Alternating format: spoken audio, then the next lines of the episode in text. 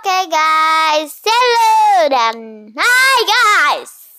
Kembali lagi di podcast aku guys. Jadi ya di podcast kali ini saya ingin bercerita tentang Coto Makassar. Jadi Coto Makassar itu ya berasal dari Makassar guys atau ujung pandang. Ya iyalah namanya juga coto Makassar ya berasal dari Makassar ya guys ya aneh kalau nggak dari Makassar ya guys ya. Oke makanan ini itu kesukaan emakku guys.